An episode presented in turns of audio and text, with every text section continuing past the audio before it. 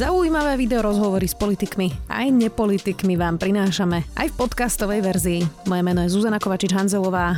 Vítajte pri relácii Rozhovory ZKH v audioverzii. Dostala sa do užšieho výberu na let okolo mesiaca v roku 2023 z milióna záujemcov slovenská astrobiologička vedie na Havaji stanice, kde simulujú misie na mesiac a na Mars a sama popisuje svoju vedeckú cestu vzdelaním a kariérou aj na Slovensku ako prežitie organizmov v extrémnych podmienkach. Astrobiologička Michála Muslová. Zdravím na Havaj. Dobrý deň, prajem, alebo aloha z Havaja, či vlastne z mesiaca. Momentálne som akorát na simulovanej mesačnej misii, takže som akýby na inej planete skoro. Tak to je super, že sme sa vedeli spojiť. Aká je teda šanca, že poletíte okolo mesiaca? Ťažko povedať eh, z tých teda podľa informácií, ktoré mám, približne milión ľudí sa prihlásilo. Teraz nás je len niekoľko tisíc v tom, vlastne postupili sme do štvrtého kola výberu. Takže no, z tých potom niekoľko tisíc vyberú nakoniec len 8, tak neviem teda odhadnúť, že ako mám nádej, ale tak dúfam, že tým, že mám za sebou skoro 30 simulovaných misí na mesiac a Mars ako veliteľka a k tomu mám aj umelecké skúsenosti, tak tá kombinácia vecí veľmi dúfam, že mi pomôže pri tom výbere. Hovoríte, že ste teraz na, na misii na mesiaci, tak ako to tak približne pre bežného človeka vyzerá? Tak sme tu šiesti uzavretí v malej stanici. Stanica je približne 2500 metrov hore na sopke Mauna Loa na Havaji. Vnútri musíme existovať s veľkými limitáciami. Napríklad máme k dispozícii na osobu len 4 litre vody denne. Takže s tým musíme aj vedieť piť, variť, umývať sa a podobne. Takže to je veľmi limitované a preto sa niekedy týždne a týždne nesprchujeme, aby sme šetrili vodu. Podobným spôsobom máme limitované množstvo jedla, ktoré môžeme jesť, všetko jedlo, ktoré máme, je také liofizi, fio, ja neviem po slovensky, liofilizované a teda také vysušené. Vyzerá to buď ako keby granule pre psa alebo prášok. Eh, potom musíme to skombinovať a spraviť z toho niečo jedlé a von môžeme ísť len v takom simulovanom skafandri a jedine, keď nám to riadece stredisko na Zemi povolí. Vždy to musíme o deň dopredu pýtať povolenie na výskum, ktorý chceme robiť v teréne. A ten samotný výskum je veľmi zaujímavý, lebo okrem toho, že nás študujú keby ako pokusných králikov, my samotní účastníci misie, alebo teda tzv. analogoví astronauti, tak e, my, každý z nás máme rôzne vedecké a technické experimenty a moje sa napríklad zameriavajú na eh, extrémne organizmy, ktoré môžu prežiť v lávových jaskyniach, ktoré sú okolo nás, tuto na sopke. A podobné jaskyne vieme, že existujú na Mesiaci a na Marse. Na Marse by v dnešnej dobe v takých jaskyniach mohol ešte aj nejaký takýto život existovať, takže my sa štúdiom týchto jaskyň a ich organizmov snažíme zistiť, či by niečo podobné tam kedysi mohlo byť, alebo aj v dnešnej dobe mohlo existovať. A zase na Mesiaci takýchto jaskyniach by sa mohli aj my ľudia prežiť. By sme sa vlastne mohli skrývať pod zemou, postaviť tam e, stanice podobné ako tá, v ktorej som teraz a byť tak chránený pred žiarením, mikrometeoritmi a inými hrozbami na povrchu mesiaca. No vy ste teda popísali, že ste zatvorení, že máte také nejaké obmedzené jedlo v práškovej forme, že nosíte skafandre, tak to je taká horšia karanténa počas pandémie. Asi také niečo. Je to veľmi podobné pandémii veľa spôsobmi, ale musím povedať, že aspoň výhodu máme takú, že sme úplne oddelení od sveta. Aj správy nám prichádzajú z riadiaceho strediska raz denne, takže aspoň nie sme úplne pohltení tým všetkým, čo sa deje na Zemi, ako väčšina ostatných ľudí, ktorí sledujú správy. A zároveň tuto vlastne môžeme žiť bez toho, aby sme museli mať masky na sebe a niekoľko týždňov sme v takom, takej, takej inej bubline ako keby, ale zase na druhej strane no, musíme žiť a existovať veľmi limitovaným spôsobom, keď napríklad máme zlé počasie, tak sa nám e, solárne panely, nedobí, vlastne neprichádza energia slnečná cez solárne panely, nedobíjajú sa nám baterky na stanici a potom musíme existovať tzv. low power mode, že vlastne máme strašne málo energie k dispozícii a v posledných dňoch sme napríklad žili v približne 10 stupňových teplotách vnútri v stanici, zababušení v tme, aby sme takto zachovali aspoň trochu tej energie, ktorá sa k nám dostala. Takže má to také svoje dobré a zlé stránky. Ako veľmi musí byť človek uh, odolný na vesmírnu misiu? A teraz myslím psychicky aj fyzicky. Uh, veľmi odolní. Musia, vlastne astronautov vyslovene vyberajú takých, ktorí sú schopní keby svoje potreby dať bokom pre to väčšie dobro.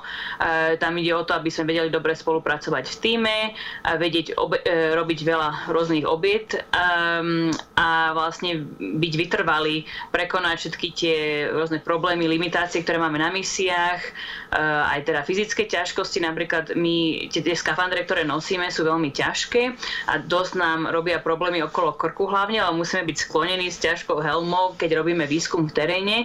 A časom to na človeka naozaj pôsobí, všetko ho boli ramena, krk, hlava, ale treba pokračovať ďalej, lebo tak by to raz bolo v skutočnosti na mesiaci na Marse. Človek si nemôže vybrať, že dnes ho boli chrbať, nemôže nič robiť.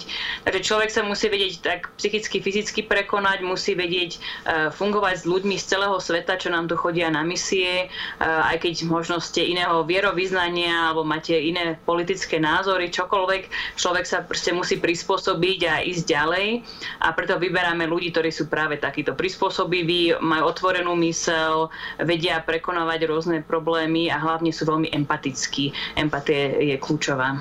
Vy ste povedali, v Grónsku ma volali diktátorom, ktorý vedie vedcov na gulagy. Ste diktátorka? Ja by som povedala taký, po anglicky sa to povie, empowerment uh, leadership a že vlastne som veliteľka, ktorá zase uh, veľmi verí svojej posádke, že keď treba, tak som striktná a ich uh, musím im niečo im pripomenúť alebo ich popohnať, aby niečo spravili, ale keď netreba, tak radšej ich nechám uh, robiť si svoje. Verím, že sú to všetci dospelí ľudia, ktorí majú dobrú motiváciu, prečo sú tu, tak nepotrebujem ich stále manažovať, ale ale ke, keď treba, tak viem byť veľmi prísna. Ako ďaleko sme vlastne vôbec od toho sna um, Ilona Maska, ale aj iných, eh, že, že sa bude komerčne lietať do vesmíru na mesiac a že teda pôjdeme naozaj skutočne na Mars a budeme tam v tých jaskyniach, o ktorých hovoríte? Ťažko povedať. Vesmírny výskum a, a vlastne misie do vesmíru doteraz boli veľmi limitované politickou vôľou najmä a financovaním vedy a techniky.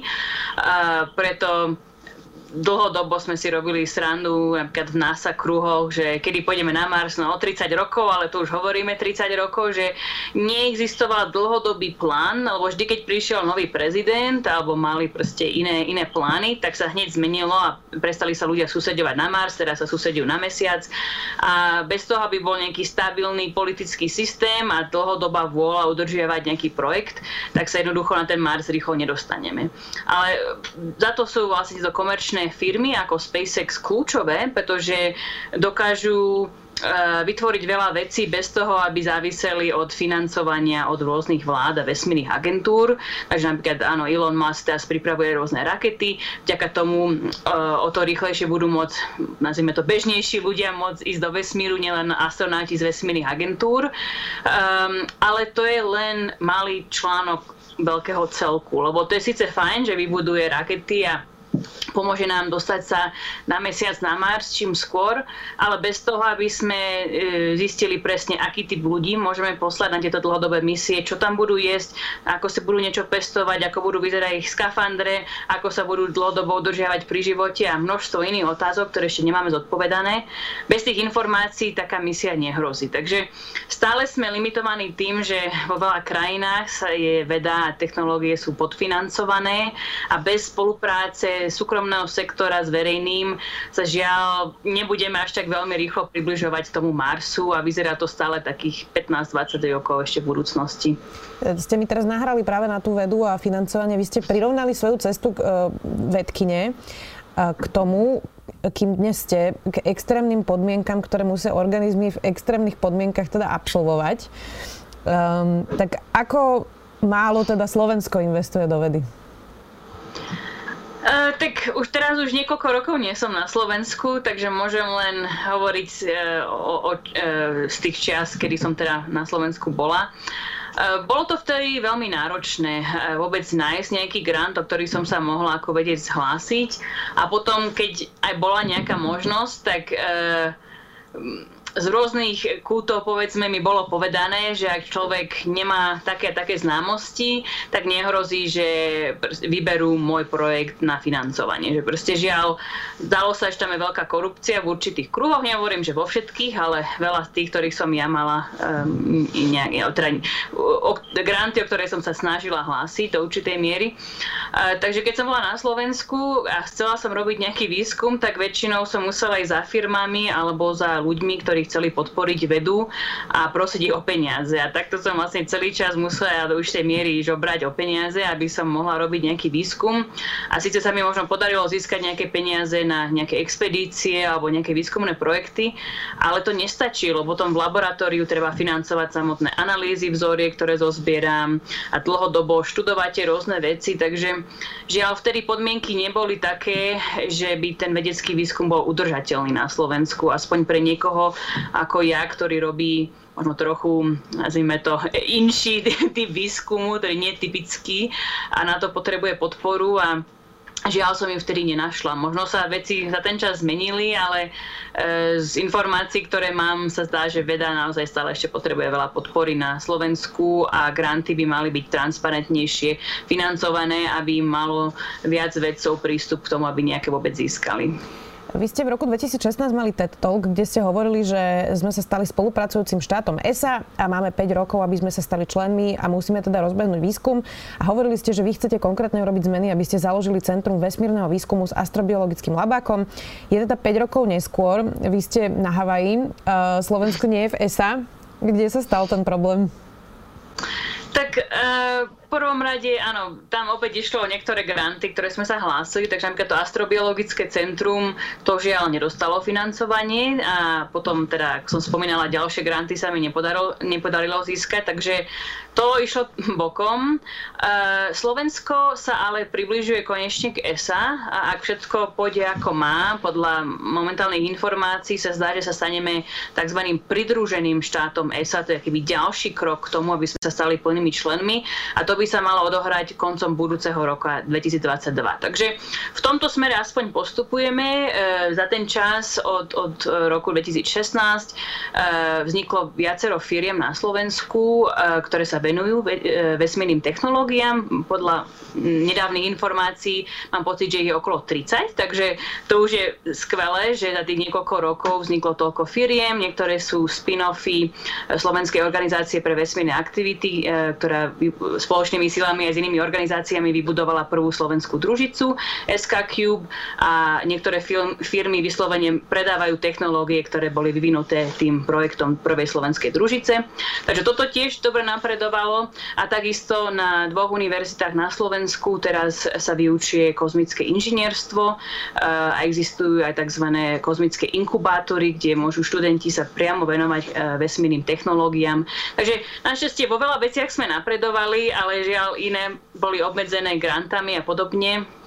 A časom som zistila, že som keby, sa povie po anglicky, že hit a glass ceiling, že som sa dostala k takému stropu, ktorý som žiaľ nemohla na Slovensku prekonať za podmienok, ktoré tam vtedy boli. Takže teraz sa snažím Slovensku pomáhať zo zahraničia. Tu na Havaji som riaditeľka výskumnej stanice, spolupracujem s e, NASA, ESA a množstvom iných vesmírnych organizácií. Snažím sa tu priniesť slovenské projekty. Máme tu dokonca jedného slovenského rovera na stanici momentálne. Um, so slovenskými elektrárňami organizujem súťaž e, Misia Mars a v rámci toho môžu e, študenti stredných škôl vymyslieť experiment a experiment, ktorý vyhrá, potom túto realizujem na misii a už som takto realizoval realizovala dva podobné experimenty. Takže kde sa dá, pomáham aj takto na diálku. Stále sa venujem e, vesmírnym aktivitám na Slovensku cez tie firmy. Napríklad som um, vedúcou výskumu pre firmu Nedronix. Stále som podpredsedničkou SOSA a hostujúcou profesorkou na FEI STU. Inak e, stretávame sa aj tu v štúdiu e, často so šikovnými vedcami a vedkyňami, ktoré odišli e, presne ako vy do zahraničia. A nie preto, že by nevyhnutne e, to, bola ich, to bol ich životný sen odísť zo Slovenska. Práve naopak, väčšina z nich hovorí, že chceli zostať na Slovensku, ale že sa, že sa nedalo. Je toto teda váš príbeh tiež? Áno, určite do, do veľkej miery. E, od malička som túžila sa stať astronautkou a študovať astrobiológiu, a teda hľadanie života vo vesmíre a, a pochopenie toho, ako vôbec vznikol tu na Zemi. A v tom čase, keď som sa ja dala na štúdium približne 12 rokov dozadu, uh, tak, alebo už, áno, 12, 12 rokov asi, snažím sa zistiť, koľko mám rokov, áno, dobre, um, tak také možnosti na Slovensku neexistovali, vlastne ani vo väčšine, väčšine krajín v Európe vtedy také možnosti neboli, preto som sa najprv hlásila do Anglicka, potom neskôr do Ameriky a potom priamo pre nás som pracovala. Um, teraz sa posledné 10 ročí sa veľa vecí zmenilo k lepšiemu a otvárajú, otvára sa viac a viac možností aj na Slovensku, napríklad tie študijné odbory, ktoré som spomínala. Um, ale stále ešte je teda to, čo robiť, aby sme sa dostali na úroveň podobnú v iných krajinách. A viem si predstaviť, že veľa ľudí kvôli tomu odchádza. A preto by bolo ideálne vytvoriť na Slovensku čím najlepšie podmienky, aby sa tí ľudia, ktorí sa chcú vrátiť, mohli. A teda ja som sa určite o to snažila, ale žiaľ som na Slovensku nemohla zostať inak, alebo by som musela úplne zmeniť kariéru. Mm, pocitovali ste niekedy um aj nejaké iné podmienky, pretože ste žena? To je často otázka aj v slovenskej vede. E, máme stále viac mužov vo vede ako, ako žien, obzvlášť teda v tých e, vedúcich pozíciách. Toto bolo niečo, čo ste napríklad riešili? Uh, určite som to pocitovala uh, všade vo svete, nielen na Slovensku. V zahraničí to bolo skôr taký jak to povedať, nepovedaný, nevyslovené podmienky na univerzitách, že na to, aby ženu brali vážne, musela pracovať o mnoho viac než mužskí kolegovia, musela som mať o mnoho lepšie známky než ostatní, aby som získala určité štipendia alebo dostala sa na určité pracovné pozície. Až keď som si vlastne vybudovala určitú reputáciu v zahraničí e, cez rôzne publikácie, napríklad v Nature Geoscience, e, prezentovala som na rôznych konferenciách po celom svete, získala som množstvo výskumných grantov, tak až potom ma začali brať vážne a rešpektovať, že už teraz napríklad sa s tým nestretávam skoro vôbec, ale boli určite časy, kedy napríklad um, som mala viacero možností ísť robiť výskum do Antarktidy a nakoniec si to na poslednú chvíľu rozmysleli a dali to mužskému kolegovi bez nejakého um, dobrého dôvodu, by som povedala. A na Slovensku uh, opäť záleží od, od um, situácia ľudí. Niektorí rešpektovali moje skúsenosti, skúsenosti v zahraničí, rešpektovali granty, ktoré som získala, moje publikácie. A potom práve skoro vždy to boli uh, muži z určitých kruhov, ktorí všetko spochybňovali a nebral, mala som pocit, že ma nebrali vážne za to, že som bola mladá žena. Um, a veľakrát to aj bolo vyslovene povedané. Um, záverečná otázka. Eh, keby ste zajtra dostali ponuku, že môžete letieť na Mars a presťahovať sa tam, išli by ste? Záležalo by to, že s kým, ale ak by išlo serióznu misiu, kde sú technológie vyvinuté a je nádej, že sa môžem vrátiť späť eh, živá a zdravá, tak by som išla aj zajtra. Tak dúfame, že vám vyjde aspoň tá cesta okolo mesiaca. Ďakujem veľmi pekne, že ste si našli čas. Michála Musilová, astrobiologička. Ďakujem. Ďakujem vám. Počúvali ste podcastovú verziu relácie Rozhovory ZKH. Už tradične nás nájdete na streamovacích službách, vo vašich domácich asistentoch, na Sme.sk, v sekcii Sme video a samozrejme aj na našom YouTube kanáli Denníka Sme. Ďakujeme. Na Sme máme novinku. Každé ráno už nemusíte vstávať len s podcastom Dobré ráno. Pripravili sme pre vás aj nový newsletter Ranný briefing. Dozviete sa v ňom všetky najdôležitejšie veci, ktoré prídu rovno za vami do e-mailu. Na odoberanie ranného briefingu plného správ z domova, sveta, ekonomiky, kultúry, ale treba aj športu sa môžete prihlásiť na adrese sme.sk lomka briefing.